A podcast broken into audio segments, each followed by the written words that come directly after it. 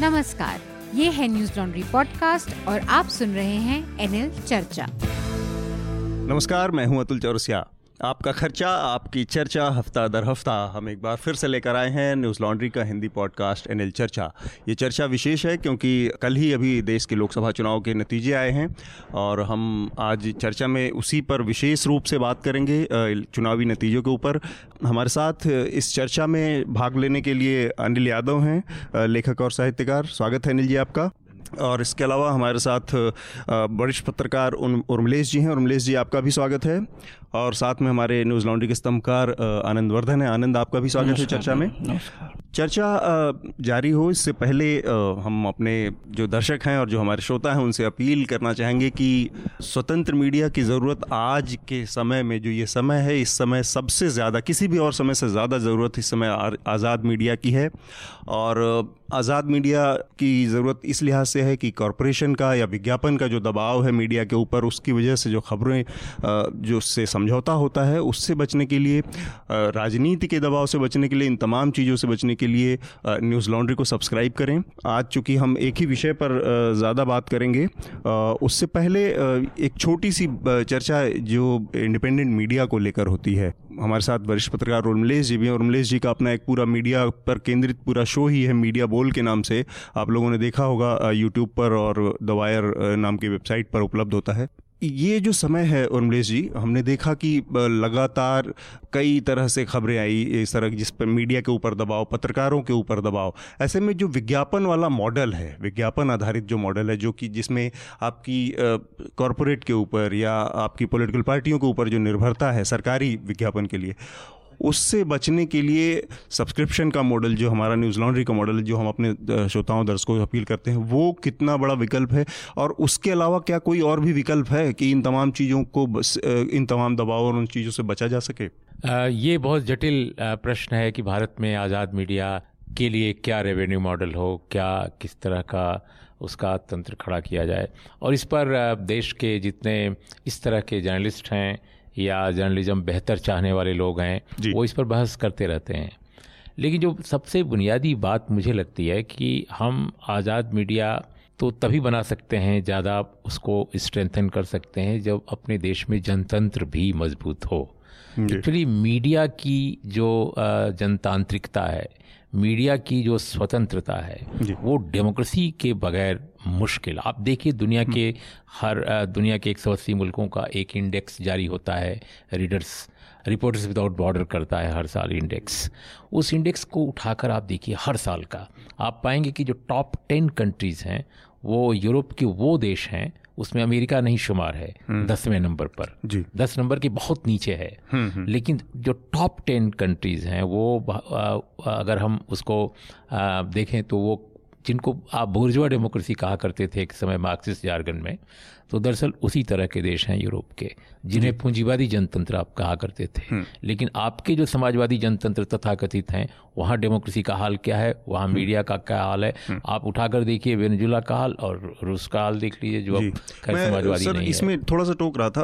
अनिल आपको लाना चाह रहा हूँ। ये जो रेवेन्यू मॉडल को लेकर दिक्कत है ठीक है डेमोक्रेसी मज़बूत होगी तो डेमोक्रेसी डेमोक्रेटिक प्रोसेस में कुछ ऐसी चीज़ें लाई जाएँ जिससे कि मीडिया मज़बूत हो ये तो एक पक्ष है। लेकिन रेवेन्यू के लिए जो निर्भरता है कॉरपोरेट के ऊपर और वो सरकारी विज्ञापनों के ऊपर, उसका कोई विकल्प है क्या? क्योंकि अल्टीमेटली अगर पाठक अपनी इस इस, भाई न्यूज़ भी एक अगर प्रोडक्ट है और उस प्रोवाइड करने का, अगर उसका पेमेंट पे नहीं कर रहा है तो उससे, फिर आपको ये जो प्रक्रिया होती है कि न्यूज़ कितनी फिल्टर्ड होगी, कितनी सुचितापूर्ण होगी, वो तो कॉम्प्रोमाइज़ होगी ना कहीं कहीं तो रेवेन्यू के मॉडल को लेकर मैं चाह रहा हूँ कि समझना चाह रहा हूँ कि क्यों इसके अलावा और कोई विकल्प नहीं है सब्सक्रिप्शन हम लोग थोड़ा जटिल दौर में आ गए हैं जैसा हाँ। उर्मिलेश जी कह रहे हैं अकेली बात सिर्फ़ ये नहीं है कि रेवेन्यू जिन स्रोतों से आता है उनका दबाव हम्म। आपके मीडिया पे होगा और उसके हिसाब से आपकी खबरें या जो कुछ भी आप प्रेजेंट करेंगे वो प्रभावित होगा जी इसके अलावा एक बात आगे बढ़ गई है कि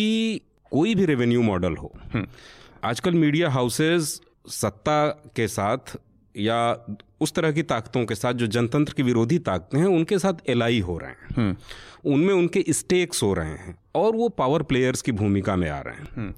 तो दोनों फ्रंट पे सोचना पड़ेगा कि आप अगर एक सही रेवेन्यू मॉडल खोज भी लें तो उस मॉडल के तहत आप लोगों को बताएँगे क्या बात अब सिर्फ़ इतनी नहीं रही कि पहले की तरह आप निष्पक्ष और चीज़ों से दूरी बना करके वाला मीडिया अब नहीं चलेगा हम्म। तो अल्टीमेटली मुझे लगता है कि मॉडल एक ही है हम्म। कि आपका जो सब्सक्राइबर है आपका जो पाठक है आपका जो उपभोक्ता है हम्म। अगर वो अवेयर होता है तो सारी लोकतांत्रिक चीज़ों में भागीदार होता है और इस तरह से लोकतांत्रिक संस्थाएँ बचती हैं हम्म। उसी तरह से वो भी मीडिया को रेवेन्यू देने में जिस दिन भागीदार होगा हम्म। और उस पर निगरानी रखने में भागीदार होगा हम्म। तब मुझे लगता है कि एक सस्टेनेबल अल्टरनेटिव मीडिया बन ठीक बात है हमारे साथ आनंद भी हैं आनंद क्रॉस जो ओनरशिप का मामला हमेशा मीडिया में आता है वो न्यूज़ को कहीं ना कहीं कॉम्प्रोमाइज़ करने में उसकी बड़ी भूमिका मानी जाती है आज के दौर में आपको लगता है कि क्रॉस ओनरशिप जैसी चीज़ों पर कानून या इस तरह की पाबंदी बनाकर और मीडिया में काम करने वाले लोगों को एक दिशा में या एक तरह के धंधे में सीमित किया जाना चाहिए? 2015 में ट्राई ने एक पेपर किया था कि उसमें था कि जो न्यूज़ बिज़नेस है उसको किसी और सामान्य बिज़नेस की तरह देखा जा सकता है या नहीं जी मतलब जो टूथपेस्ट या साबुन बेचना और न्यूज़ बेचने में कोई मूलतः अंतर है कि नहीं उस हम्म। पर कोई स्पष्ट राय नहीं थी उसकी और रिकमेंडेशंस हम्म। कुछ थे ये एक बात है लेकिन मैं मैं आपकी दूसरी बात पे आ रहा हूँ कि क्रॉस ओनरशिप से फ़ायदे भी हैं नुकसान भी है फ़ायदा ये है कि अगर मीडिया बिज़नेस पे सिर्फ़ एक कॉरपोरेट हाउस डिपेंडेंट नहीं है हाँ। तो उसी से सिर्फ़ पैसे कमाने का दबाव नहीं रहता है लेकिन उसका नुकसान यह है कि अन्य जो भाग हैं उसके बिज़नेस के हम्म। उसका कॉन्फ्लिक्ट ऑफ़ इंटरेस्ट उसके न्यूज़ बिज़नेस से हो सकता, हो सकता है तो इसके फ़ायदे नुकसान दोनों हैं दूसरी बात ये रेवेन्यू मॉडल और subscription based subscription based model में के साथ मुझे एक समस्या लगती है हाँ। कि ये झुंडों की मीडिया हो गई है। कि जो डिजिटल वर्ल्ड में सब्सक्रिप्शन मॉडल या दूसरे तरह के हैं वो सभी ने अपने अपने पाले बाँध लिए हैं कि हम ये हैं हम वो हैं और वो कहीं ना कहीं सब्सक्राइबर की एजेंडा के एजेंडा पे चलने लगते हैं ज़्यादातर जो हम्म। भारत में डिजिटल मीडिया में हाँ। जो भी आउटलेट्स हुए वो एक विचारधारा के लोगों का माना जाता है कि इनका ये विचारधारा है ये राइट के हैं ये लेफ़्ट के हैं ये सेंट्रिस्ट हैं हम्म। लेकिन मुख्य धारा की एक भी बड़ी डिजिटल प्रॉपर्टी हमें नहीं देखने लगती है कि हम्म। भाई ये डिजिटल का टाइम्स ऑफ़ इंडिया है ठीक बात है। तो ये एक समस्या मुझे लगती है उसमें कि वो सब्सक्राइबर हम्म। बेस कहीं कहीं सब्सक्राइबर के पूर्वग्रहों से उस हम्म। उसके बायसेस से संचालित ना होने लगे। मुझे लगता है कि ये जो दिक्कत बता रहे हैं आनंद कि जो उनके सब्सक्राइबर हैं या जो उनका जहाँ से उनका मेजर पाठक या दर्शक वर्ग आता है उसके दबाव में या उसकी पसंद नापसंद के आगे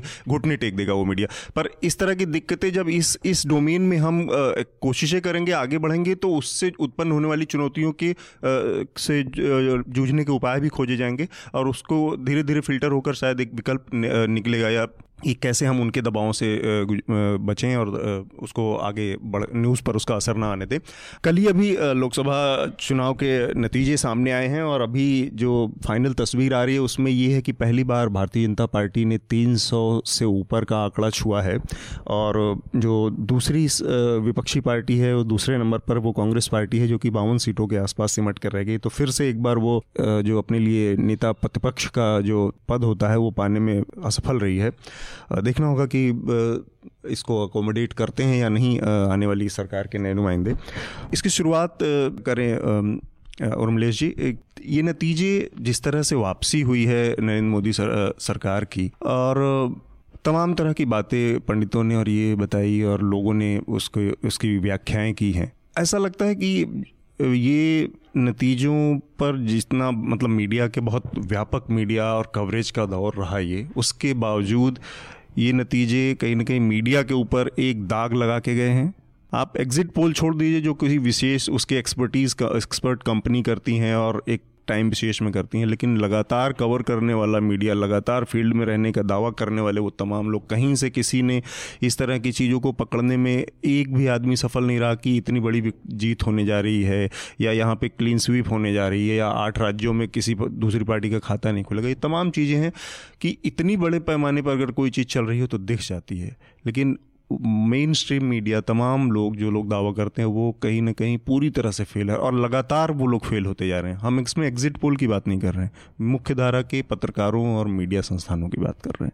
नहीं, पहली बात तो ये है कि जो एग्जिट पोल हैं, वो भारत का जो मुख्य धारा मीडिया है विजुअल में, वो भी मुख्य धारा मीडिया है। तो वहीं आ रहे थे एग्जिट पोल पहली बात। तो आप ये कैसे कह सकते हैं कि मुख्य धारा मीडिया में वो प्रिडिक्शंस या वो अनुमान नहीं लगाए जा रहे किसी बाहरी कंपनी के सहयोग से किए जा रहे हैं। मैं हाँ, पत्रकारों की लेकिन, बात लेकिन आपको मैं बताऊँ बहुत सारे सीनियर जर्नलिस्ट जो टेलीविज़न में हैं अखबारों में हैं वो लोग भी अपने एडिट पेज आर्टिकल्स में या दूसरी जगह जो कॉलम लिखते हैं अ, मैं कईयों को जानता हूँ जो इस तरह की बात कर रहे थे लगातार। 300 सीट तक, आने का जो हवाला है, वो तो देश के कुछ जाने माने जो टेलीविज़न एंकर्स हैं, जो कॉलम भी लिखते हैं प्रिंट मीडिया में, वो भी बोल रहे थे। और एक और बात आपको बता दूँ कि बंगाल में बहुत बेहतर प्रदर्शन बीजेपी इस बार कर रही है और ये बाहर के लोगों को पता नहीं है कि कैसे बंगाल में उसने इतना बड़ा ये बड़ा प्रदर्शन करेगी। ये बातें भी बहुत दिनों से की जा रही थी और इसको बीजेपी के नेता जितना कर रहे थे उतना ही पत्रकार कर रहे थे।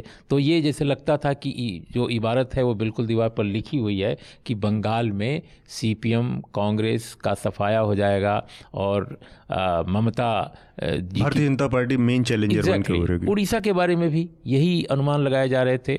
हाँ उत्तर प्रदेश और बिहार के बारे में ये अनुमान नहीं लगाए जा रहे थे। ये बात आपकी बिल्कुल सही है वाजिब है।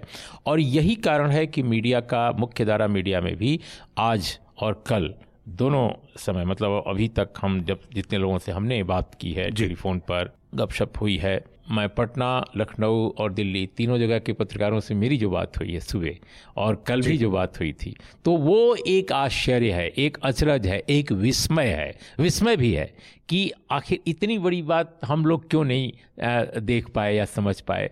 तो इन दो स्टेट्स के बारे में आप कह सकते हैं केरल का जो परिणाम है, पाँच साल वहाँ लेफ़्ट आता है, पाँच साल कांग्रेस का यूडीएफ आता है, ये भी है। तो कुल मिलाकर कर्नाटक आप थोड़ा बहुत कह सकते हैं कि इतनी थंपिंग मेजॉरिटी कैसे बीजेपी को मिल गई। कुछ तो आश्चर्यजनक है, इसमें कोई दो नहीं। लेकिन ऐसा बिल्कुल नहीं है कि मीडिया में इसका अनुमान नहीं था या अंदाज नहीं था, बल्कि कुछ लोग तो आलोचना कर रहे थे कि भाई इतनी बड़ी जीत क्यों दिखा रहे हैं आप बीजेपी की? ये भी बात है। जी। अ, अनिल आपको लगता है कि मीडिया इस तरह से चीज़ों को पकड़ पाने में सफल रहा जितनी बड़ी विक्ट्री है ये? देखिए मीडिया का एक छोटा हिस्सा इसको पकड़ तो पा रहा था लेकिन वो दिख नहीं रहा था। क्योंकि हम मीडिया की जो मुख्य धारा है उसमें जो हम देख रहे थे वो नरेंद्र मोदी का महिमा मंडन भारतीय जनता पार्टी के एजेंडे का झूठा सच्चा काल्पनिक और बहुत रचनात्मक प्रचार तो ये जो घटाटोप था उसकी वजह से हो सकता है ये चीज़ें नहीं दिख रही थी। और ये बात बिल्कुल ठीक है कि जो बड़े हिंदी राज्य हैं जो उनकी जो सामाजिक सच्चाइयाँ हैं उनके मद्देनज़र जो उम्मीद की जा रही थी कि सपा बसपा गठबंधन का जो प्रदर्शन होगा या बिहार में नीतीश कुमार के खिलाफ जो एक मूड दिखाई दे रहा था लालू यादव को लगातार जेल में बंद होने और बीमार होने से जो सहानुभूति मिलती दिखाई दे रही थी इन सब चीज़ों के वोटों में बदलने की उम्मीद भी थी। लेकिन इसको हम मीडिया की चूक कैसे कहें? एक ऐसे दौर में कि जब मीडिया का बहुत बड़ा हिस्सा घोषित तौर पे सत्ता के साथ नाभिनाल जुड़ चुका हो और उसका काम ही नरेंद्र मोदी का महिमा मंडन करना, झूठ बोलना, अंधविश्वास फैलाना, नोटों में चिप लगाना, गाय के मुँह से ऑक्सीजन निकालना हो गया हो। तो मेरे तो उम्मीद करने की भी इच्छा नहीं हो रही कि मैं इस मीडिया से उम्मीद करूँ कि ये चूक गया, क्यों चूक गया। तो मेरे लिए तो प्रश्न ये है कि क्या उम्मीद की जानी चाहिए इस मीडिया से? ठीक बात है। आप का थोड़ा सा बहुत नकारात्मक वो जवाब है, लेकिन आनंद से मैं जानना चाहूँगा। आनंद मीडिया से जिस तरह की खबरें थी या जिस तरह की कवरेज थी, उसमें फिर से मैं उस डिस्क्लेमर के साथ ही एग्जिट पोल को छोड़ दिया जाए, जहाँ पे साढ़े तीन सौ तक की उम्मीदें कुछ संस्थानों ने लगाई थी। मीडिया मुख्यधारा का कहीं ना कहीं इस पूरे इतनी बड़ी जीत को पढ़ने में नाकाम रहा। देखिए मैं बिहार से बात करता हूँ कि मैं मैं उसमें थोड़ा सा सहमत नहीं हूँ। बिहार में इस तरह की बात थी कि एनडीए जो है हो सकता है पैंतीस से ज़्यादा सीट ले जाए। दो तीन सीटों पर आरजेडी आ सकती है लेकिन जो दो तीन सीटों पर आएगी वो भी बहुत क्लोज कॉन्टेस्ट है। तो क्लोज कॉन्टेस्ट जो है इस तरफ़ उस तरफ़ दोनों जा सकता है। लेकिन चौंतीस पैंतीस क्या लोग अनुमान लगा रहे थे? और बहुत सारी सीटें जो दिल्ली मीडिया में बहुत करीबी बताई गई। वो उनतालीस तक पहुँच गई। हाँ नहीं वो वहाँ के लोग जो है बोलते बोल रहे थे कि ये बेकार का बवंडर बना रहे हैं यहाँ कोई कॉन्टेस्ट नहीं है। जैसे गिरिराज सिंह वाली सीट जैसे गिरिराज सिंह वाली सीट। वो वो स्पष्ट था कि गिरिराज अच्छे अंतर से जीतेंगे। लेकिन दिल्ली की मीडिया में उसे बहुत ही कांटे की टक्कर और ये इस तरह से कुछ लोग तो तीसरे पोजीशन पे बताने लगे थे गिरिराज को। हाँ लेकिन इस तरह की तो बिहार के नतीजे चौंकाने वाले नहीं हैं। वहाँ कई आज तक वहाँ अब अब राज्यों में भी बहुत तरह के डिजिटल और यूट्यूब चैनल के मीडिया आ गए हैं जैसे बिहार में भी कई हैं। उसके रिपोर्ट्स आप देखिए तो ये स्पष्ट होगा। राष्ट्रीय मीडिया नहीं देखकर। वो लोग बता रहे थे बहुत बहुत बहुत कुछ मैं कई बार यूट्यूब पे उन्हें देखता था। कई बार। मैं वहाँ गया भी कई क्षेत्रों में तो लोग बता रहे थे कि यहाँ तो बिहार के नतीजे उत्तर प्रदेश के बारे में मुझे ज़्यादा जानकारी नहीं है। लेकिन ए, 2017 में जो चौंकाने वाले आए थे उसके बाद भी मुझे याद है राजदीप सरदेसाई वगैरह उत्तर प्रदेश से आए थे। उन्होंने एक स्पष्ट कॉलम लिखा था कि Modi is going to win BJP win UP. UP. तो कुछ पकड़ रहे थे कुछ नहीं पकड़ रहे थे। एक खतरा भी होता है कि Prediction करना नहीं चाहता कोई, खतरा कोई करना नहीं चाहता है। और जो मैंने कल भी उस फेसबुक लाइव में बताया था कि जो विनर है जो विनर है उसको लैंडस्लाइड लोग नहीं बताते हैं। अंडर एस्टिमेशन एक बायस होता है सेफोलॉजी में कि अगर सभी सभी सर्वे सभी सर्वेक्षण एक ही दिशा में इंगित कर रहे हों तो ऐसा कई बार होता है कि वो लैंडस्लाइड की ओर जा रहा है। तो ये ये भी होते हैं हाँ। ठीक बात है। उमलेश जी आप कुछ कहना चाहेंगे इस पर नहीं मैं पहले ही भी कहा कि भाई मीडिया में ऐसा नहीं है कि आकलन नहीं हो रहा था बिल्कुल हो रहा था। और लेकिन क्यों इतनी बड़ी विक्ट्री मिली और उसके क्या क्या कारण हैं ये आप कह सकते हैं हाँ। कि इस पर अच्छी रिपोर्टिंग अच्छी व्याख्या नहीं हुई। अच्छा उसकी वजह जानते हैं क्या है? जैसे अ, आजकल क्या है कि मीडिया हम चाहे मोदी जी भले उनकी पार्टी इतने बड़े बहुमत से आई है लेकिन मीडिया का काम किसी पार्टी या किसी सरकार का भोंपू बनना नहीं है। तो जब भोंपू आप बन गए जब आप उसके साथ बिल्कुल खड़े हैं कार्यकर्ता की तरह प्रचारक की तरह बल्कि यूँ कहा जाए प्रचारक की तरह तो प्रवक्ता बन गए और अर्नब हाँ, गोस्वामी तो जैसे आप। अच्छी रिपोर्टिंग नहीं कर पाएँगे। जैसे हमारा ये मानना हमेशा है कि जो सेफोलॉजी या ये जो एग्जिट पोल ओपिनियन पोल का दौर शुरू हुआ है टेलीविज़न में इसने टेलीविज़न की अच्छी चुनाव रिपोर्टिंग को किल किया है। ठीक बात। बारीक ढंग से घटना स्थलों पर जाकर के बढ़िया से रिपोर्ट करना। कई बार हमको याद है कि हम लोग 83 के बाद के दौर में जब हम जर्नलिज्म में आए थे 83 84 में तो अपने जीवन की बेहतरीन जो चुनाव रिपोर्टिंग अरे बे- जो चुनाव बेहतरीन रिपोर्टिंग जो होती थी लोग मानते थे कि ओ मैंने अच्छी रिपोर्टिंग किया एडिटर कहता था कि तुमने बहुत अच्छी रिपोर्टिंग की। तो वो अ, होता था चुनाव के समय। क्योंकि हम ऐसे इलाकों में जाते थे जहाँ लोग आमतौर पे नहीं भेजे जाते थे और वो स्ट्रिंगर से काम करा लेते थे लोग। तो उनके पास कौशल की कमी या मान लीजिए एक विजन भी हो सकता है उसकी भी समस्या हो तो चुनाव में बहुत अच्छा काम होता था। अभी चुनाव में अच्छे काम बंद हो गए। उसकी वजह यह है। तो इसलिए लोगों ने समझा नहीं कि ये ये ये ये, ये अंडर करंट अगर है तो क्यों है अगर अंडर करंट है तो। जी, जी। दूसरा बात कि किसको कहाँ क्यों जीत मिल रही है इतनी बड़ी आखिर क्या वजह है? जैसे आप बेगूसराय का आपने नाम लिया। और पूरा जो प्रगतिशील खेमा था या लिबरल खेमा जिसको आजकल कहते हैं तो ये खेमा वो मानकर चल रहा था कि जैसे ही बेगूसराय में कन्हैया जीतेगा पूरे भारत में क्रांति का एक दौर शुरू हो जाएगा। और वो कार्यकर्ता की तरह वो भी बन गया था। जैसे जैसे एक खेमा टेलीविज़न में कार्यकर्ता बना हुआ है वैसे वो खेमा भी कार्यकर्ता बन गया था। वो देख ही नहीं पा रहा था कि लड़ाई कहाँ है और क्या सोशल बेस हैं सोशल बेस के क्या कॉन्ट्रडिक्शंस हैं और कैसे क्या होना चाहिए था। ठीक बात। अंत में मैं कंक्लूड करूँगा आपको जी। कि इतनी बड़ी जीत जो बीजेपी को मिली है मोदी जी को मिली है ये केवल एक करिश्माई नेता का चमत्कार नहीं है। हम्म। उसमें उस नेता का बहुत बड़ा योगदान है देर इज़ नो डाउट लेकिन मैं मानता हूँ कि इसमें कुछ जो एजेंडा है कुछ जो पॉलिटिक्स है कुछ जो ऑर्गेनाइजेशनल स्किल है वो बड़ा काउंट किया है। जैसे आरएसएस ने पिछले कई वर्षों से जो काम ग्राउंड पर काम किया है ग्रास रूट पर जो वो काम बहुत है सपोर्ट करता वो है। बहुत बड़ा है दूसरा है कि जो अचानक जब लगा मोदी जी को कि उनकी सरकार बहुत सारी चुनौतियों का सामना कर रही है बहुत सारी पोल खुल रही है क्योंकि विकास का नारा था 2014 में वो पूरी इस बार विकास का कोई नारा नहीं रहा। तो बालाकोट से पहले जो पुलवामा हुआ पुलवामा के बाद से हिंदू हिंदू राष्ट्रवाद की पूरी जो एक बुनावट एक एजेंडा बुना गया वो दूसरा कारण बहुत महत्वपूर्ण रहा। तो पहला मैं आरएसएस का व्यापक नेटवर्क हम्म। गजब का जहाँ जिस क्षेत्र में जहाँ जो चाह वो उसको स्थापित कराया डिस्कोर्स के तौर पे। दूसरा, दूसरा ये जो एजेंडा और तीसरा जो मैंने महसूस किया मैं दिल्ली में अगर रहा था केवल तो शायद मैं मैं भी नहीं जान पाता। लेकिन मैं कुछ स्टेट्स में गया किसी सेमिनार के बहाने तो मैंने थोड़ा सा आसपास के इलाकों में दौरा भी किया। तो वहाँ मैंने क्या पाया कि जो अलायंस बनाम अलायंस का मामला है कि भाई आपने सपा बसपा अलायंस कर लिया आपने आरजेडी कांग्रेस अलायंस कर लिया लेकिन जो सोशल अलायंसेज है उसको रिपोर्टर्स ने आमतौर पे नज़रअंदाज किया। सोशल अलायंसेस क्या थे? कि जैसे बीजेपी कहा करती है ना कि ये जातिवादी पार्टियाँ हैं दूसरे जो सोशलॉजिस्ट हैं राइटर्स हैं वो भी कहते हैं ये जातिवादी पार्टियाँ हैं। लेकिन मैं समझता हूँ कि जितना खूबसूरत जातिवाद या जातिवादी समीकरण बिठाया बीजेपी आरएसएस ने उतना ये तथाकथित जातिवादियों ने नहीं, नहीं किया।, किया। और उसका कैसे? उसमें आर्थिक उन्होंने पहलू भी जोड़ा। कैसे जोड़ा? जैसे प्रधानमंत्री गृह निर्माण योजना।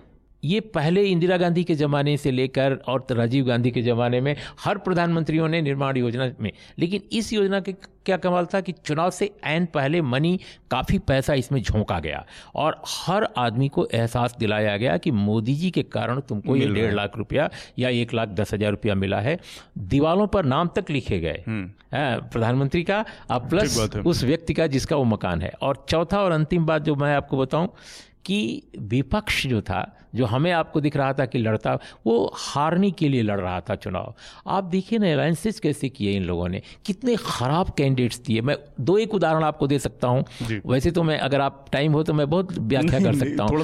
इतने खराब इतने खराब कम्बिनेशन इनके अलायंस इनके कैंडिडेट्स का। जैसे एक आदमी को अचानक जो है जिस दिन चुनाव का आखिरी दिन है नामांकन का उस दिन आप बताते हैं कि आपको चुनाव लड़ना है। बलिया। उत्तर हम्म। प्रदेश का चंद्रशेखर का बलिया। पर इस तरह का काम तो बीजेपी ने किया हंसराज हंस को आखिरी मोमेंट पे लाके उतार दिया। ये तो अच्छा जिसके फेवर में चल रहा है तो वो बातें हो सकती लेकिन आपके पास तो नहीं था। और दूसरा हम्म। ये कि आपने जो कैंडिडेट्स पुटअप किए एक ये देखिए ये जो ये जो सेलिब्रिटीज हैं उनकी बात अलग है और दिल्ली महानगर का बात अलग है। लेकिन जब आप ग्रामीण क्षेत्रों में जाते हैं तो वहाँ लोग अपने अपने कैंडिडेट्स को हंसराज को अगर आप लड़ा देते गाजीपुर से तो वो संभव नहीं था जीतना। बहुत मुश्किल होता। मैं यहीं पर थोड़ा सा आपको रोकते हुए मतलब इसके दूसरे और पहलुओं पर, नतीजों के और पहलुओं पर हम बात करेंगे। मुझे लगता है जो मीडिया के सिलसिले में जो हमने बात की थी, उसमें एक बड़ी चीज़ जो बदल चुकी है वो ये कि जो रिपोर्टर और पत्रकार जो फ़ील्ड में जा रहे हैं, वो उस उस पूरी जो परंपरागत स्टाइल है रिपोर्टिंग की, उसमें बदलाव की ज़रूरत है, जाके आम ने जो मतदाता है, जो ग्रामीण है या जो नागरिक है, उससे ये पूछना खाली कि किसको वोट देंगे, क्या ज़रूरत है सड़क बिजली पानी मिली कि नहीं मिली, इससे इतर चीज़ों को ईजाद करने की ज़रूरत है। अब इस चीज़ को समझने की ज़रूरत है कि चुनाव जीतने के लिए जो टैक्टिक्स है, उनको समझने की ज़रूरत है। चुनाव जीतने के लिए पार्टियाँ जो रणनीति बनाती हैं, उन पर रिपोर्टिंग की ज़्यादा ज़रूरत है, उनके ऊपर फोकस करने की ज़्यादा ज़रूरत है। बाकी ये पिकनिक स्टाइल में जो फर्जदायगी वाला रिपोर्टिंग हो गई है ज़्यादा, इससे कुछ खास निकल कर नहीं आ पाता है। बिहार की बात शुरू की थी, हम और दो तीन चीज़ों बात करेंगे, लेकिन बिहार से ही के नतीजे चूँकि बहुत चौंकाने वाले हैं तो उस पर बात कर लेते हैं। लालू यादव शून्य रह गए इस पूरे चुनाव में। और ये माना जा रहा था कि लालू यादव के प्रति एक सिंपैथी है ठीक ठाक किस्म का एक अलायंस है, कांग्रेस थी उनके साथ, मांझी थे उनके साथ और कुशवाहा थे उनके साथ। इस सब के बावजूद लालू यादव का खाता नहीं खुला। एक सीट कांग्रेस को मिली है, बाकी उनतालीस सीटें एनडीए को गई हैं। मतलब पिछली बार से भी बड़ी जीत मिली है। और लालू यादव की राजनीति और आरजेडी की राजनीति के लिहाज से एक छोटी छोटी टिप्पणी फिर उत्तर प्रदेश पे आएँगे हम लोग। अनिल? आरजेडी को वहाँ कोई सीट क्यों नहीं मिली? देखिए इसके बारे में ठीक ठीक कुछ कहना मुश्किल है लेकिन मुझे मोटा मोटी जो लगता है वो मैं बता रहा हूँ। हम्म। एक तो मुझे ये लगता है कि जो आरजेडी का नेतृत्व बचा रह गया था लालू के जेल में जाने के बाद वो मुख्यतः तेजस्वी थे। और तेजस्वी ने एक जैसे जो ऐसी पार्टियाँ होती हैं जो वन मैन शो जहाँ होता है जैसे लालू की पार्टी है तो वहाँ जो पार्टी का जो विगत चुनावी इतिहास होता है अनुभव होता है उनके जो लड़ने के तौर तरीके होते हैं वो कहीं लिखा पढ़ी में नहीं होते हैं वो इस तरह से होते हैं कि जैसे लालू किसी चुनाव क्षेत्र के दस पुराने लोगों को जानते हैं उनको चुनाव के मौके पर जाते हैं तो सक्रिय कर देते हैं हम्म। तो ये जो वेटेज लालू के साथ हुआ करता था ये तेजस्वी के साथ नहीं था हम्म। तेजस्वी को नहीं पता था कि किस चुनाव क्षेत्र की क्या विशिष्टता है? वहाँ किसको सक्रिय करना है, किसको निष्क्रिय करना है, किसको पुचकारना है, किसको दुत्कारना है, ये वो नहीं जानते थे। और दूसरा तेजस्वी ने जो पूरा कैंपेन चलाया, वो बहुत कॉपी बुक स्टाइल कैंपेन था।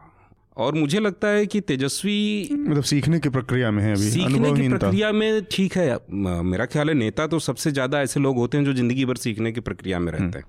लेकिन मुझे लगता है कि बिहार के जो पुराने जमीनी लोग हैं आरजेडी या लालू के साथ जुड़े हुए पुराने उनके बजाय तेजस्वी ने दिल्ली के तथा कथित पिछड़े और दलित बुद्धिजीवियों पे ज़्यादा भरोसा किया। एक ये बात। दूसरा उनका कैंपेन जिसको कहते हैं भोजपुरी में लौंडप्पन। हम्म। वो उसमें ज़्यादा था कि एक आत्मविश्वास से भरे हुए और एक महाबली अपोजि अपोनेंट की खिल्ली उड़ाते हुए उन्होंने कैंपेन तो चलाया लेकिन वो ग्राउंड पे लोगों को छू नहीं पाया यकीन नहीं दिला पाया कि ये वाकई इस बड़ी फोर्स से जिसके पीछे आरएसएस का प्रबंधन था जिसके पीछे नरेंद्र मोदी का व्यक्तित्व था जिसके पीछे नीतीश कुमार के ताकत थी और साम दाम दंड भेद सब कुछ था। तो मुझे ये सब कारण लगते हैं जिसकी वजह से। राहुल मतलब आरजेडी और लालू यादव की इस इतनी बड़ी हार के बाद अब आरजेडी और उनके मतलब ये जो स्थापित करने की कोशिश थी तेजस्वी यादव को वो तो औधे मुँह गिरी है तो इससे बिहार की राजनीति का को के ऊपर किस तरह के असर होता है देखने हम? देखिए मेरा शुरू से मानना है कि किसी भी चुनाव के बहुत दूरगामी परिणाम नहीं होते हैं कि ऐसा नहीं कि वो अगले पाँच साल में यही रहेगा कोई स्थायित्व तो है बिहार में अभी भी कार्डर बेस्ड दो ही पार्टियाँ हैं आरजेडी और बीजेपी। जदयू जो है पंद्रह साल सत्ता में रहने के बाद अपना कोई कार्डर नहीं बना पाया है। हालाँकि गवर्नेंस पे उसके अच्छे रिकॉर्ड हैं और एक सोशल बेस महादलित का और नॉन यादव ओबीसी का है जद जदयू के पास। आ, और लेकिन उसका नहीं है इसलिए आरजेडी एक कार्डर बेस्ड पार्टी है इसलिए आगे उसे रूल आउट नहीं किया जा सकता है। वो रिवाइव हो सकती है। लेकिन आ, कुछ समस्याएँ हैं। एक मैं पहले कैंपेन तेजस्वी के कैंपेन तेजस्वी का एक कहिए कि एक आउटराइट लाई जो एक फेक न्यूज़ पे था कि मोदी आते ही सभी आरक्षण खत्म कर देंगे। अब ये तो लोग जान रहे थे कि अ, मतलब ऐसी कोई बात होने वाली नहीं है और ये लोगों में भरोसा भी नहीं पैदा हाँ, करने वाली बात फिर आरजेडी के जो बहुत समर्थक हैं वो, वो भी जो है कई उसमें मैंने देखा कि वो भी कई लोग जो हैं राष्ट्रीय सुरक्षा वगैरह पर मोदी को ही अच्छा विकल्प मान रहे थे। तो कई यादवों में भी। और कई बार तेजस्वी के ऐसे बयान आए जिसमें कुछ सीटें जो वो जीत सकते थे वो गवा गए। जैसे रघुवंश प्रसाद सिंह का वैशाली सीट राजपूत बाहुल्य सीट है और उनको इस बात को डिफेंड करना पड़ा दस परसेंट आरक्षण को सामान्य वर्ग को। जबकि तेजस्वी बोले थे कि क्योंकि बोल दिए थे कि नब्बे प्रतिशत आरक्षण हम चाहते हैं कि ओ को मिले ओबीसी और एस सी को मिलाकर नब्बे परसेंट दिया जाए ये बेकार की बातें हैं। तो उसका भी उनका थोड़ा सा अप, अपरिपक्वता है जिसमें लोगों को नहीं ले पाए।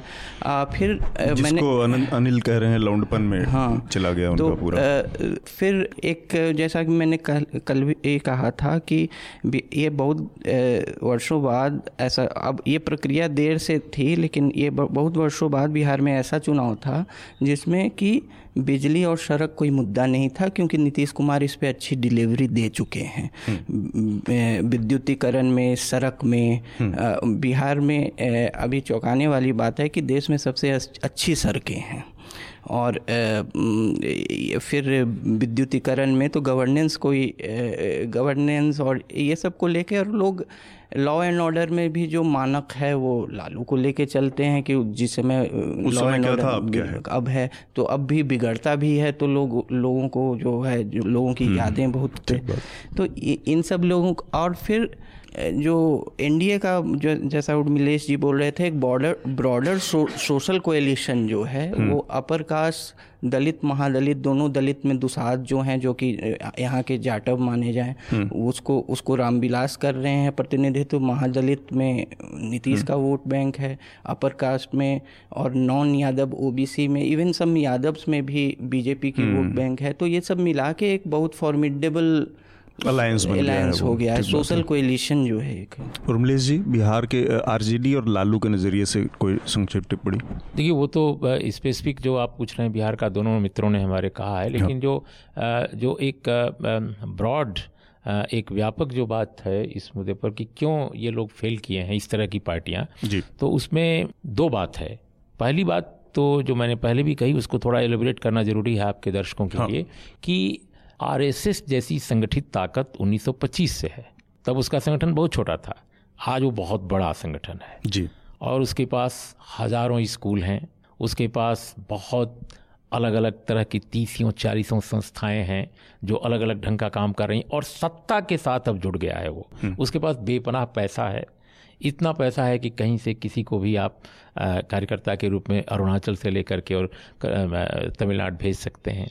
तो इसको काउंटर जो करती रही हैं ये पार्टियाँ वो किस बल पर करती रही हैं? वो किसी बहुत बड़ी वैचारिकी तो नहीं रही है वो सोशल अलायंसेज रहे हैं। जैसे बहुजनवाद या यूँ कहिए सामाजिक न्याय। तो आपकी डिल- डिलीवरी जो है दोनों पार्टियों की इस मोर्चे पर जब आप शासन में रहे हाल तक बहुत खराब तो वो बहुत खराब थी। आपने पिछड़ों का साथ नहीं दिया लेकिन आप अपने को पिछड़ों का नेता कहते हैं। जैसे अखिलेश यादव पाँच साल की सरकार में सर्वाधिक नुकसान उन्होंने पिछड़ों का किया खासकर आरक्षण के मोर्चे पर। आरक्षण कोई बहुत अच्छी चीज़ नहीं है लेकिन बहुत बुरी भी चीज़ नहीं है भारत जैसे समाज में। वो बहुत ज़रूरी है। खासकर अगर दलित और पिछड़ों को आदिवासियों को आप इम्पावर करना चाहते हैं वो कोई समानता का सिद्धांत नहीं हम सब जानते हैं। वो प्रतिनिधित्व का मामला है। लेकिन उस मोर्चे पर भी बहुत खराब डिलीवरी रही। आरजेडी का आपने जैसे इन्होंने कहा कि नब्बे नब्बे परसेंट तो मेरे मेरे सामने या मैंने कभी नहीं पढ़ा कि नब्बे परसेंट की बात उन्होंने की। हो सकता है आपने देखा हो मैंने नहीं देखा क्योंकि मेरे सामने तो कई बार सेमिनारों मिनारों में हमारी मुलाकात हुई तो मुझे ऐसा नहीं लगता। उन्होंने ये ज़रूर कहा कि तमिलनाडु और साउथ के स्टेट्स में अगर बहुजन को इतना बड़ा परसेंटेज मिल सकता है कहीं साठ है कहीं पैंसठ है, है हाँ। तो आप हमारे यहाँ क्यों नहीं देते? इस कॉन्टेक्स्ट में शायद आरजेडी ने कहा था जो मोदी जी ने अगड़ों के लिए आरक्षण। एक सेकंड यूट्यूब पर वीडियो है सर ठीक है कोई बात नहीं हम कंक्लूड कर लें।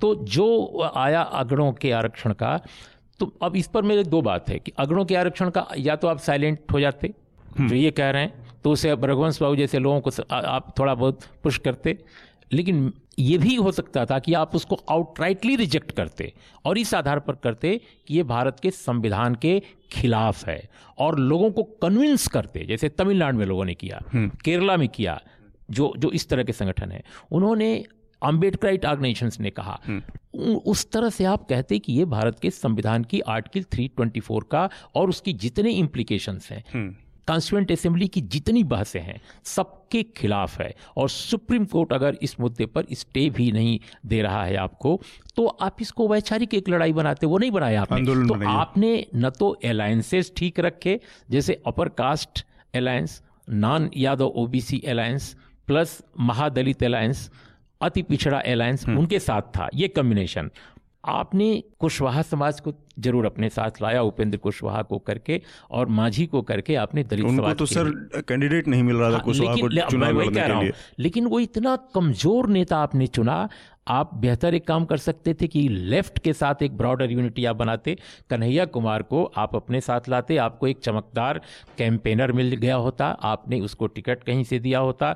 कन्हैया और आरजेडी के बीच में यानी सीपीआई और आरजेडी के बीच में ये मूछ की लड़ाई बन गई। वरना बहुत आसान था अगर आप तनवीर को नहीं छोड़ रहे थे क्योंकि आपने सी उस, ज़्यादा वोट पाया था आप उसको जहानाबाद लड़ा देते। और से लड़ा सकते थे ठीक बात जहानाबाद। लेकिन आपने वो किया नहीं। तो कुल मिलाकर सारी पॉलिटिकल पार्टीज़ ने जो बीजेपी विरोधी पार्टियाँ थी उन्होंने बेहतर तालमेल ही नहीं किया। ठीक है आनंद आप कुछ कह रहे थे? नहीं मैं कह रहा था वो तेजस्वी जी का जो बयान है वो यूट्यूब पर है कोई अच्छा। वो मैंने नहीं गढ़ा है। ठीक बात है। आ, हम आगे बढ़ेंगे उससे पहले एक हमारे श्रोता हैं प्रणय निकम उनका एक मेल है मैं पढ़ दूँ। बेसिकली अंग्रेज़ी में उन्होंने लिखा है apology for not writing this letter in Hindi as I am primarily writing letter for N L चर्चा तो चर्चा के लिए ही उन्होंने लिखा है। बेसिकली उनकी uh, जो शिकायत है और जो कि बहुत वाजिब शिकायत है वो ये है कि uh, चर्चा के उन्होंने पिछले करीब uh, दस अंकों का एक विश्लेषण किया है और उसमें उन्होंने कहा कि कोई इसमें महिला पैनलिस्ट नहीं है। और प्रणय ये बहुत वाजिब सवाल है और इस पर हम लोग लगातार आपस में भी बातचीत करते रहे। इसमें दो दिक्कतें हैं छोटी छोटी जिनके बारे में मैं बताऊँ। एक तो ये है कि कई बार परेशानी आखिरी मौक़ों पर आती है। जब हम जो हमारे प्रोड्यूसर हैं कार्तिक, इनसे हमारी बात होती है तो सबसे पहले यही चर्चा होती है कि किसी, जो मेहमान के तौर पर आते हैं हमारे पैनलिस्ट जर्नलिस्ट, उनको हम किसी महिला को ही प्रेफर करें। पर कई बार क्या होता है, जो विषय होते हैं, उसके मुताबिक कोई नहीं मिलता। तीन चार बार ऐसी स्थितियाँ बनी इसी दौरान जिनकी चर्चा आपने की है, उसमें जिसके बारे में बात हुई, उन्होंने आखिरी वक्त पे मना कर दिया आने से या कुछ और तरह की चीज़ें निकल आई। तो ये एक कोशिश रहती है और एक और दिक्कत है, हिंदी में मतलब ये मैंने देखा है, हालाँकि शायद ये मेरा, मेरी अपनी कमज़ोरी है कि बहुत उतना बड़ा दायरा नहीं है कि बहुत सारे विषयों पर बहुत सारे मुफीद नाम नहीं सोचते हैं। होंगे ज़रूर लोग, महिलाएँ होंगी, तमाम जो हर विषय पर लिखती पढ़ती होंगी, लेकिन वो कई बार नज़र में नहीं आती ऐसा कोई बहुत मुफीद नाम। तो इस वजह से भी ये दिक्कत है, उम्मीद है, पर आगे से इस चीज़ को करने की हम कोशिश ज़रूर करेंगे प्रणय। हम अपनी चर्चा को आगे बढ़ाएँ। उत्तर प्रदेश के नतीजे भी बहुत चौंकाने वाले रहे। जिस तरह का के आंकड़े थे, उसके आधार पर ये एक बहुत सोच बन गई थी कि अब तो भारतीय जनता पार्टी मटिया मीट हो जाएगी या वहाँ पे कोई सिंगल डिजिट की उम्मीद लगाए बैठे ताकि एक अंक में चली जाएगी और ये। और बहरहाल, अब तक के जो नतीजे हैं, उसमें भारतीय जनता पार्टी ने दूसरा सबसे शानदार प्रदर्शन किया है। पिछली बार तिहत्तर को छोड़ के बाद दूसरा सबसे शानदार प्रदर्शन है और जो सपा बसपा का अलायंस है, वो पंद्रह सीटों पर सिमट गया है। समाजवादी पार्टी पिछली बार अकेली लड़कर पाँच सीट पाई थी, इस बार मिलकर पाँच सीटें लेके आई है। थोड़ी सी बच जो अच्छी बात हुई है वो ये कि शून्य से बहुजन समाज पार्टी मायावती दस सीटों तक पहुँच गई हैं। इन नतीजों पर और जितने त्याग और जितने आपस में जितने लोगों ने ईगो मसाज और तमाम चीज़ों को भी पच्चीस साल पुरानी दुश्मनियों को किनारे रख के और ये सब किया था और जितनी बड़ी आशाएँ जगाई थी ये माना जाए कि इन दोनों पार्टियों का और इन दोनों जो दो सुप, सुप्रीम लीडर हैं उनके तहत आने वाली इन दोनों पार्टियों में भी दो जातियों को छोड़ दिया जाए तो ये अपने भी वोट बैंक पर इनका उस कोई अधिकार नहीं बचा है। और नरेंद्र मोदी एक ऐसे शख्सियत के तौर पर उभरे हैं जो इसमें बहुत सफलतापूर्वक जातियों के जो मिथ को, जो नब्बे के बाद से मिथ कहें या सच्चाई कहें, सच्चाई ही है, जिसको तोड़ पाने में कामयाब हुए हैं। नब्बे के बाद से जो लगातार इनके उत्कर्ष की वजह बनी हुई थी जो जातियाँ, उसमें अब बहुत मजबूती से उन्होंने सेध लगा दी है। और ये अब केवल मिथक बन गया कि समाजवादी पार्टी पिछड़ों की पार्टी है या बहुजन समाज पार्टी दलितों की पार्टी है। अनिल? नहीं देखिए ऐसा तो नहीं कह सकते कि आ, उन्होंने मिथक तोड़ दिया है और सेंध लगा नहीं आप देखिए नंबर देखिए ना हाँ नंबर देख रहे हैं। लेकिन नंबर में एक चीज़ पे आप गौर कीजिए कि बीजेपी को जो वोट मिले हैं पिछली बार आप आ, सारा अपोजिशन कहता था कि तैतीस परसेंट वोट लेकर बनी हुई सरकार ओवरऑल की नहीं। उत्तर प्रदेश उत्तर प्रदेश में ही आप देखें हर सीट पे बीजेपी को 50 परसेंट या उससे ज़्यादा वोट मिले अब यहाँ दो बातें हम्म। ईवीएम के बारे में बात करने का मन नहीं करता क्योंकि ईवीएम के बारे में जनता के भीतर एक चिढ़ जैसी बात आ गई है।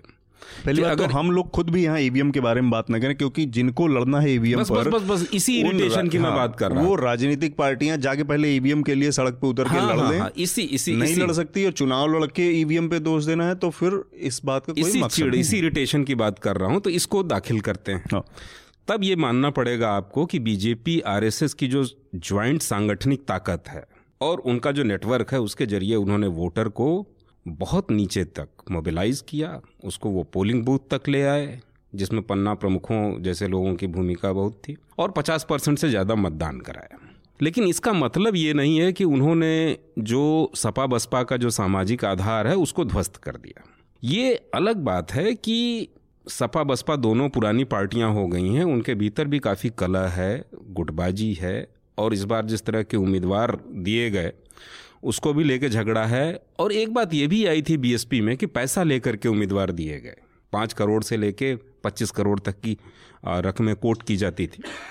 तो ये सब उनके आंतरिक संघर्ष भी थे। लेकिन मुख्य जो सफलता मिली बीजेपी को, वो इसलिए मिली कि जो अति पिछड़े हैं वहाँ। मोस्ट ओबीसी जातियाँ जो हैं, जैसे राजभर हैं, निषाद हैं, मल्ला हैं, नाई हैं, काछी हैं, जो यूपी में लगातार इस बात को मानती हैं कि जो दो बड़ी जातियाँ हैं यादव और हरिजन या जिनको जाटो, जाटो आप कहते हैं हम्म। चमार कहने पे ऐतराज भी होता है बसपा हम्म। के लोगों को। उन्होंने ही सामाजिक न्याय के सारे फ़ायदे हड़प लिए हैं हमें नहीं मिला हम्म। और वो लोग अपने लिए कभी अलग आरक्षण कभी खुद को दलित सूची में डाले जाने की मांग वो करते रहते हैं। और उन जातियों में अब एक वेल डिफाइंड नेतृत्व है जो पावर शेयर चाहता है ओम प्रकाश राजभर जैसा नेतृत्व उन सभी के भीतर छोटा छोटा बन चुका है। अपना अलग है। और वो उनका पर्पज़ ये है कि हमको कोई भी पॉलिटिकल पार्टी हो कोई भी हो उनको इससे मतलब नहीं है कि वो पावर शेयरिंग मनुवादी पार्टी है लोकतांत्रिक पार्टी है तानाशाह पार्टी है उनको पावर शेयर चाहिए उनको टिकट चाहिए उनको पैसा चाहिए और सरकार अगर बन गई तो नौकरियाँ चाहिए अपने हाँ नौकरियाँ चाहिए और ये भी चाहिए वो बताते हैं कि इतने थानेदार हैं इतने ये हैं। तो इस तरह का जो तबका है ये जो मोस्ट ओबीसी हैं इनको बीजेपी ने सफलतापूर्वक साम दाम दंड भेद से इस बार भी अपनी तरफ़ विन किया हम्म। और अपना वोट परसेंटेज बढ़ाया जिसकी वजह से अखिलेश और मायावती की चमक उनके हम्म। आगे फीकी पड़ी हम्म। और उनको काफ़ी नुकसान ठीक बात है उर्मिलेश जी से मैं दूसरा सवाल करूँगा क्योंकि समय कम है और अगले विषय पर भी आएँगे राहुल गांधी और उनके नज़रिए से बात करना ज़रूरी है इतनी बड़ी एक जो इस पूरे पिछले दो चार सालों में एक बड़ी अच्छी चीज़ जो कांग्रेस की लगातार असफलताओं और उसके असफलताओं की जो पूरी इमारत खड़ी हुई, उसमें एक अच्छी चीज़ थी। कांग्रेस ने एक बहुत बहुत कन्विंसिंग बहुत भरोसे लायक एक मैनिफेस्टो जारी किया था। और न्याय उनके पूरे अभियान का मुख्य केंद्र था, जिसमें उनको बहत्तर हज़ार रुपये गरीबों को देने की बात थी और ये सब। फिर वो, उसके बावजूद लोग, लोगों तक अपनी बात वो पहुँचाने में असफल रहे। तो राहुल गांधी की जो असफलता है लगातार दूसरी बार आप पचास पचपन सीटों के आसपास सिमट गए। उसके लिहाज से आपको लगता है कांग्रेस पार्टी इतनी न्याय और तमाम स्कीम्स के बावजूद क्यों चूक कहाँ चूक गई? अगर ब्रॉडली देखा जाए तो जो दूसरी पॉलिटिकल पार्टीज़ की असफलता है वही उसी वही कारण है कांग्रेस की असफलता के। ऐसा नहीं कोई बहुत कामयाब हुआ है। कामयाब कौन हुआ है? दक्षिण भारत की पार्टियाँ कामयाब हुई। तो भारत दो भागों में विभाजित दिख रहा है जनादेश जनादेश हाँ, के स्तर पर। बिल्कुल माइन एक एक्सेप्शन केवल कर्नाटक कर्नाटक है। हम्म। और वो भी इसलिए है कि आरएसएस बीजेपी बहुत पहले से वहाँ काम, काम कर रही है। तो उत्तर भारत और दक्षिण भारत हिंदी का भारत और दक्षिण की भारतीय भाषाओं का भारत ये दो खंडों में विभाजित जनादेश है। आरएसएस की छाया दक्षिण पर नहीं पड़ी है। केरल में शबरीमला में तमाम उपद्रव उत्पात के बावजूद भी उन्होंने सीटें नहीं हासिल की हैं इसके बावजूद कि वो त्रिपुरा के गवर्नर को इस्तीफा करा कर लाए थे कि तुमको यहाँ जिता देंगे। हम्म। लेकिन वो हार की हार का सामना करना पड़ा। तो ये बात एक तो ध्यान में रखनी है। दूसरी बात की देखिए आपने बड़ा दिलचस्प ये वाक्य छेड़ा है कि मैं छत्तीसगढ़ के विधानसभा के चुनाव को देख रहा हूँ कि छत्तीसगढ़ का विधानसभा जब चुनाव हुआ तो मध्य प्रदेश और राजस्थान में राजीव राहुल गांधी को हर जगह कर्मकांड पूजा पाठ त्रिपुंड लगाए दिखता था मैं। वो कमलनाथ के साथ पूजा कर रहे हैं सिंधिया के साथ पूजा कर रहे हैं गहलोत के साथ पूजा कर रहे हैं। लेकिन मैं छत्तीसगढ़ में विधानसभा चुनाव की कैंपेनिंग में राहुल की एक भी तस्वीर मुझे नहीं मिली जिसमें वो त्रिपुंड लगाए हों या पूजा कर रहे हों। हम्म। यानी सॉफ्ट हिंदुत्व का प्रदर्शन छत्तीसगढ़ में नहीं किया गया। थम्पिंग मेजॉरिटी से कांग्रेस वहाँ आई।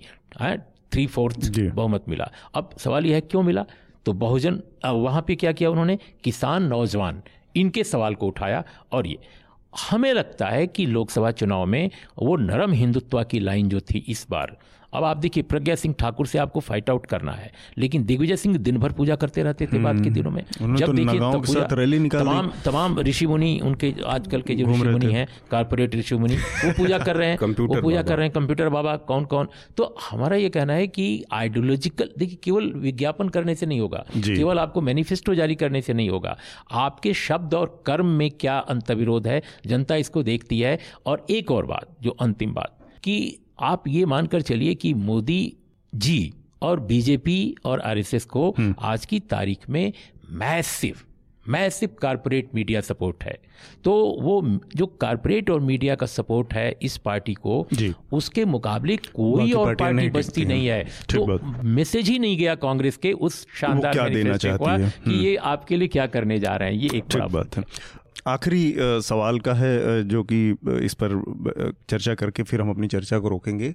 एक बहुत इंटरेस्टिंग चीज़ ये है कि अब कमोबेश भारतीय जनता पार्टी और उसकी जो, उससे जुड़ी आरएसएस और उनकी एक दक्षिणपंथी विचारधारा एक तरफ़ खड़ी है और दूसरी तरफ़ तमाम फोर्स हैं जिसमें समाजवादी भी हैं, जिसमें सेंट्रिस्ट फोर्सें भी हैं लेफ़्ट फोर्सेस भी हैं।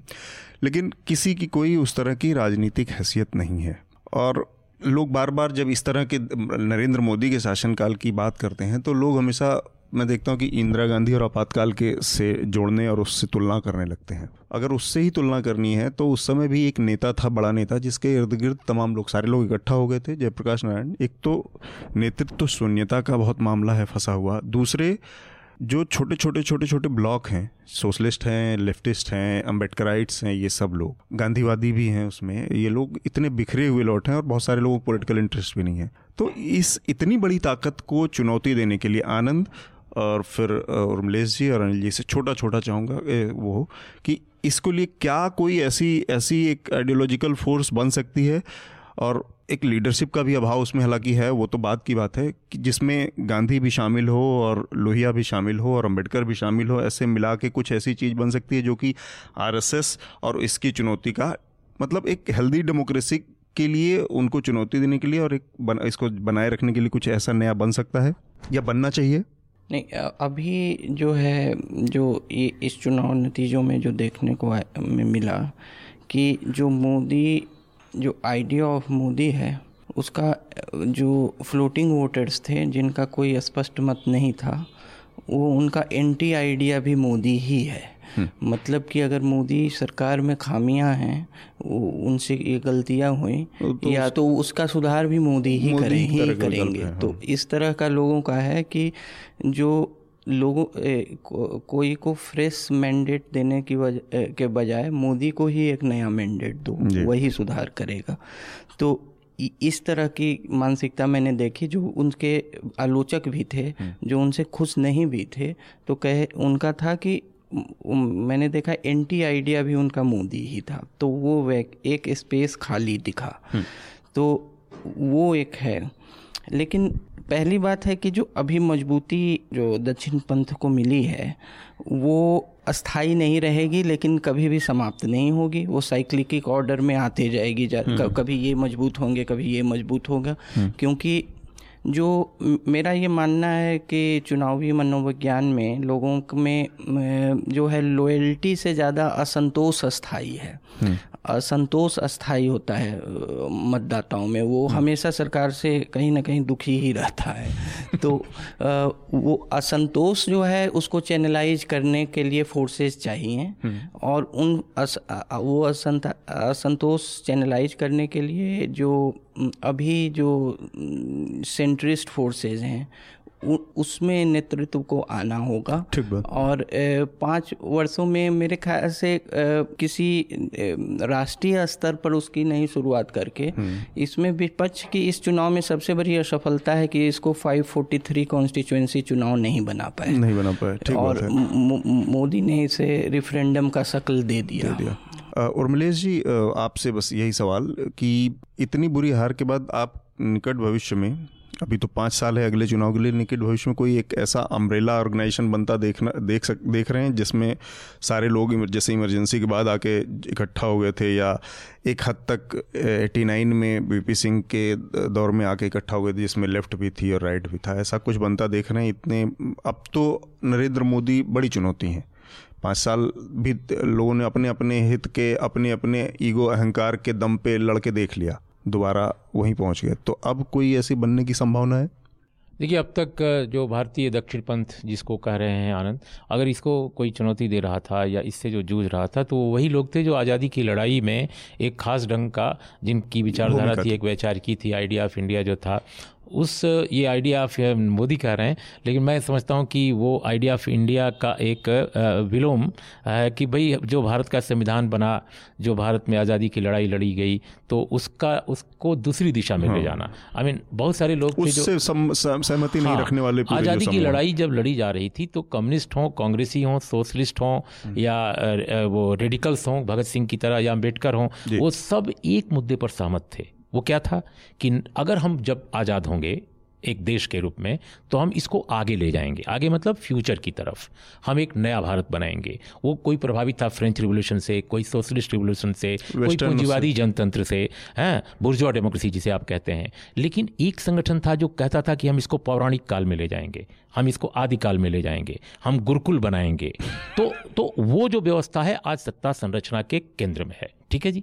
तो वो वो वो एक बड़ी ताकत है जिसके पास कारपोरेट भी है, जिसके पास मीडिया भी है और ये महज संजोग नहीं है कि भारत में आज की तारीख में जो अपर कास्ट है भारत का उत्तर भारत में जो ज़्यादा मज़बूत है, उसका भारी हिस्सा उसमें गजब का पोलराइजेशन है इस पार्टी के पक्ष में। ऐसा पहले कभी नहीं देखा गया। इसके पहले जितनी पॉलिटिकल पार्टीज़ थी उसमें अपर कास्ट डिवाइडेड होता था। इस बार अपर कास्ट के नेता दूसरी पार्टियों में है लेकिन जनता उनके जनता पास नहीं है। मेरा यकीन है कि तेजस्वी यादव ने अगर कह दिया होता कि अगड़ों का आरक्षण बहुत प्रगतिशील कदम है तब भी रघुवंश बाबू को वहाँ के अपर कास्ट के लोग वोट नहीं देते जो आनंद ने कहा। अब मेरा ये कहना है बिल्कुल कंक्लूड कर रहा हूँ कि देखो आज की तारीख में अगर बहुत संक्षेप में कहा जाए तो भारत में वामपंथी दिवालियापन उन, उनकी वैचारिकी का सामने आ चुका है। उनकी वैचारिकी में कमी नहीं है उनके एग्जीक्यूशन में कमी जो है। लोग हैं कांग्रेस की कांग्रेस के लिमिटेशन और कॉन्ट्रडिक्शन सामने आ चुके हैं। सोशलिस्टों का हाल देख रहे हैं सैफई सम्राट आपको दिखाई दे रहे हैं। अभी स्थिति यही है कि एक ही धारा दो धारा को आजमाया नहीं गया। और मैं समझता हूँ कि वो है अंबेडकर की धारा वैचारिकी और भगत सिंह की। अगर दोनों मर्ज कर जाएँ इन रियल सेंस शब्द और कर्म दोनों में तो मैं समझता हूँ कि आरएसएस का विकल्प खड़ा हो सकता है बशर्ते कि आप उसी तरह की मशीनरी उसी तरह का तंत्र और उसी तरह का नेतृत्व खड़ा करें।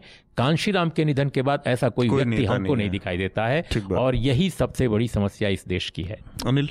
कल मैं नरेंद्र मोदी को देख रहा था वो वोट ऑफ़ थैंक्स करने के लिए आए थे। एक बड़ी मानी खेज उन्होंने बात कही। उन्होंने कहा कि सेकुलरिज्म एक ऐसा टैग एक ऐसा बिल्ला है। ये एक इस ऐसा बिल्ला हाँ। बन गया था कि आप अपोजिशन के लोग सारे धतकर्म करते थे और सेकुलरिज्म का बिल्ला लगा के बच निकलते थे लेकिन अब ऐसी स्थिति हमने पैदा कर दी है अपने पॉलिटिक्स से कि अब किसी की हिम्मत नहीं है कह सके कि मैं सेकुलरिज्म के नाम पे वोट मांग सके तो मेरा ये कहना है कि आने वाले दिनों में जो विकल्प बनना है यहीं से निकलना है जब तक कि जो आरएसएस की विचारधारा के विरोध करने वाले पॉलिटिशियंस हैं और पॉलिटिकल पार्टीज़ हैं जब तक वो खुलेआम डंके की चोट पे अपना सॉफ्ट हिंदुत्व छोड़ के ये नहीं कहते कि राजनीति की धर्म में कोई भूमिका धर्म की राजनीति में कोई भूमिका नहीं होनी चाहिए। धर्म व्यक्तिगत आस्था का मामला है। अगर राजनीति होनी है तो वो संविधान के हिसाब से होनी है। तो ये मुझे लगता है कि देर सवेर इस लाइन पे आना पड़ेगा इन पॉलिटिकल पार्टियों को जो अभी अखिलेश जी विष्णु मंदिर बनवा रहे हैं राहुल गांधी खुद को कौल ब्राह्मण बना हैं। बता रहे हैं। कि इन पार्टियों से और इन नेताओं से संभव होगा। मुझे मुझे नहीं लगता कि इन पार्टियों इन नेताओं से होगा। अगर इन पार्टियों में आ, कोई चेंज आ रहा है कोई बदलाव आ रहा है नए ढंग का तब तो अच्छी बात या- है। या तो मौजूदा नेतृत्व से या तो इनका अस्तित्व खत्म होगा या इनको बदलना पड़ेगा। दूसरी बात जो मैं कहना चाहता हूँ दूसरी बात ये कहना पड़ेगा कि मुस्लिमों के भीतर जो धर्मांधता है जो कट्टरपंथ है जो रूढ़िवाद है उसको इन पॉलिटिकल पार्टियों को क्रिटिसाइज करना पड़ेगा। और वहाँ से एक प्रोग्रेसिव अभी तक क्या स्थिति रही है कि ये पॉलिटिकल पार्टियाँ मुसलमानों के भीतर के जो कंजर्वेटिव फंडामेंटल रूढ़िवादी नेतृत्व है उसको सहलाते रहें। ताकि उनको ठेकेदार बना करके उनके वोट लिए जा सकें। लेकिन अब इनको क्रिटिसाइज करना पड़ेगा और मुसलमानों के भीतर से भी प्रगतिशील नेतृत्व पैदा होना पड़ेगा। तभी जाकर के ये खूबसूरत बदल सकती है। आनंद कुछ कहना है आपको? आइडिया ऑफ़ मोदी मैं कह रहा था कि ये नहीं कि आइडिया ऑफ़ इंडिया या कुछ हो उसके भी कई व्याख्या हो सकती है उसकी। मैं कह रहा था जो वोटरों के दिमाग में आइडिया ऑफ़ मोदी है ये नहीं। दूसरी बात है कि आ, मोदी ने जो है वो सीडो सेकुलरिज्म या उसका नकाब की बात कही वो शायद आडवाणी के समय से ही नहीं नहीं उनको असली सेकुलरिज्म से भी दिक्कत है। उनको तो सेकुलरिज्म से दिक्कत है। संविधान तो संविधान उन्होंने कहा नकाब उस उन्होंने कहा सेकुलरिज्म का नकाब जो पहने हुए हैं। नहीं नहीं खै- खै- तो बहुत बड़ा मैं- फ्रॉड है। नहीं भी सेकुलरिज्म का तो- नकाब भी बोला उन्होंने। अरे भाई, मैं, मैं बता रहा हूँ कि अब उस पर एक बता रहा था तो जैसे इन्होंने कहा कि अपीजमेंट की और अभी कन्हैया कुमार के चुनाव में वो पूरी तरह से वो जमात इस्लामी से अपील करके कि मुस्लिम मुसलमानों का वोट दें ये सब सब कोशिशें की गई।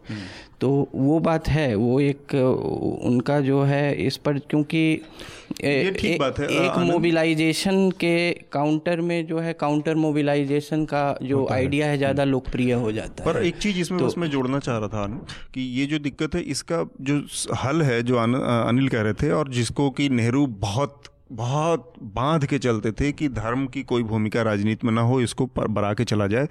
ये कि, ये कन्हैया ने तो कर लिया और हमें दिखता है। लेकिन भारतीय जनता पार्टी बहुत ब्रेजेनली तमाम साधुओं को, प्रज्ञा सिंह, तमाम भगवाधारियों को फ्रंट पे रख के ये सब बहुत बेशर्मी से लगातार करती आ रही है और उसी के बरक कांग्रेस पार्टी बुखारी जैसे लोगों से अपील करवाती रही है। तो इसमें अभी कोई पार्टी ऐसी नहीं है जो कि बची हुई है। दिक्कत यह है कि दोनों को समान, समभाव से, कबीर ने जो लाठी लेके उठाने की बात कही थी लुगाठी वो दोनों को समभाव से लठियाने की बात कही थी ये केवल ये नहीं कि इनका वाला गलत है इनका वाला सही था नहीं मैं पहले भी बोल चुका हूँ शायद इसके लिए कि ये एक वो पक्ष हो सकता है मैं इसको एक ऐतिहासिक प्रक्रिया में हम्म। देखता था देखता हूँ अभी भी हम्म, हम्म। कि ये एक ऐसा ऐसी विचारधारा है जिसको अब एक राजनीतिक शक्ति मिल गई है और ये ये अवसंभावी था ये होना था। होना था। क्योंकि नेचुरल क्योंकि जैसे पत्रकारिता में भी आप ए, एक स्टोरी अबेंडन कर देते हैं तो उसको पाँच साल बाद कोई और उठा के वो करेगा। उसी टाइप से ये है और समय के साथ ही ये मतलब कि ये एक अलग कोर्स करेक्शन है एक तरह का। हाँ। एक तरह का कोर्स करेक्शन की जिस ढर्रे पर आपकी पॉलिटी सत्तर सालों में बढ़ती गई उसकी जो विसंगतियाँ पैदा हुई उन्होंने इस रूप में कन्वर्जन लिया है और इस तरह से एक पार्टी बढ़ी है तो ये तो कोर्स करेक्शन है ऐतिहासिक संदर्भ भी है इसका ये तो ठीक बात बात है। हम अपनी आज की चर्चा को रोकते हुए बस अब रिकमेंडेशन का जो राउंड है उसको पूरा करेंगे। आनंद आप ही से शुरू हाँ, करते हैं तो, आपका रिकमेंडेशन क्या है? वही अब आज जो है एक एक संयोग की बात है कि जैसे कि दक्षिण पथी राजनीतिक शक्तियों का पुनरोदय हुआ है। पुनरोदय क्या है? वापसी हुई है। हम्म। तो भारतीय यूनिवर्सिटीज़ में जो रूढ़िवादी राजनीतिक विचारधारा है या दक्षिणपंथी विचारधारा है, उसकी पढ़ाई नहीं होती है। मैं समाज मतलब पॉलिटिकल साइंस का स्टूडेंट था। मुझे एक भी कंजर्वेटिव थिंकर नहीं पढ़ाया गया। ना अंडर ग्रेजुएट में, ना पोस्ट ग्रेजुएट में एम फ़िल्म वगैरह में भी नहीं पढ़ाते हैं। तो ये लेकिन जबकि एडमंड आप बहुत सारे विदेशी विश्वविद्यालयों में जाइएगा तो एडमंड वर्क और हम्म। बहुत ऐसे फिर माइकल ऑक्सफोर्ड वगैरह को पढ़ाया जाता है और उनकी तो और इसीलिए भारतीय जो रूढ़िवादी राजनीतिक विचारधारा है उस पर भी लोगों के जैसे वही अभी गुरुकुल की बातें करते हैं सिर्फ़ वो नहीं है भारतीय जो दक्षिणपंथी विचारधारा जो है सिर्फ़ वो नहीं है राजनीति और इस पर बहुत कम काम हुआ है इसीलिए मैं आज एक किताब रिलीज़ हुई है स्वप्न दास गुप्ता की हम्म। आज ही हुई है संयोग अच्छा। ये है कि awakening Bharat Mata the political beliefs of Indian right Penguin पर तो आ, मेरे ख्याल से ये प्रासंगिक है अभी के दौर में कि उसे पढ़ा जाए। ठीक है। उर्मलेश जी आपका रिकमेंडेशन नहीं मैं हम्म, आनंद की बात पर कमेंट आ, ये करूँगा एक कि भाई भारतीय दक्षिण पंथ में अगर वैचारिक या विचारक या दार्शनिक हुए हैं तो ऐसा नहीं कि उनको नहीं पढ़ाया जाता रहा है। पढ़ाया जाता रहा है, लेकिन मॉडर्न डेज़ में आज़ादी की लड़ाई के समानांतर अगर देखा जाए तो कुछ एक लोग ऐसे हुए जिनके बारे में चर्चा रही डिबेट रही, लेकिन बड़ा कोई स्टॉलवर्ट वेस्टर्न कंट्रीज़ की तरह दक्षिणपंथी चिंतक, विचारक भारत में नहीं दिखाई देते हैं। अब जैसे आप उदाहरण के तौर पर श्यामा प्रसाद मुखर्जी, दीनदयाल उपाध्याय, हेडगेवार, आप गोलवलकर, इनको आप पढ़िए तो आपको हँसी आएगी क्योंकि उसमें वो वैचारिक दृढ़ता और उस उस तरह की व्यवस्थागत दार्शनिकता नहीं है जो आपको वेस्टर्न कंट्रीज़ के बड़े दार्शनिकों में मिलती है जो जो खासकर जो दक्षिण पंथ के हैं। तो एक ये प्रॉब्लम है। दूसरी जो मैं कहूँगा कि मैं अपने आपके दर्शकों के लिए खासकर नौजवानों के लिए कि अपने देश में अंबेडकर को बहुत गलत ढंग से पेश किया गया। शुरू में उनको एक दलित आइकन के रूप में रखा गया। फिर बाद में संविधान निर्माता के रूप में रखा गया। प्लीज़ उनको एक बड़े दार्शनिक वैचारिक और विचारक के रूप में देखिए आप उनको पढ़िए। आपके दर्शकों से मैं कहूँगा उनके वॉल्यूम्स हैं। अगर वो print print out out of print है बहुत सारी चीज़ें उनकी लेकिन फिर भी आपको वो किताबें उनकी मिलेंगी। एनिलेशन ऑफ़ कास्ट से लेकर और तमाम इस तरह की रिडिल इन हिंदुज़म ये ये जो किताबें हैं इनको पढ़ा जाना चाहिए।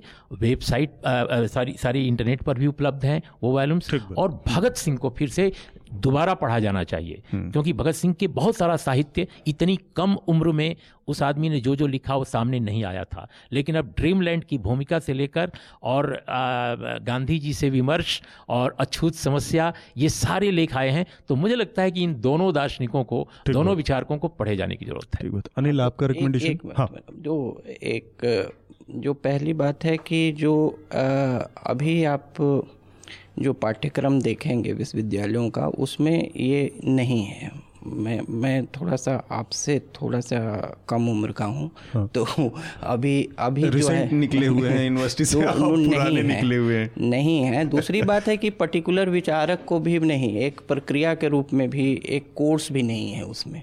एक कोर्स को, को कोर्स एक कोर्स भी नहीं है कि इवन आलोचनात्मक व्याख्या के लिए चीज़ों को जानना चाहिए पहले। तो ठीक बात है। बिना जाने किसी चीज़ की आलोचना भी क्या करेगा कोई?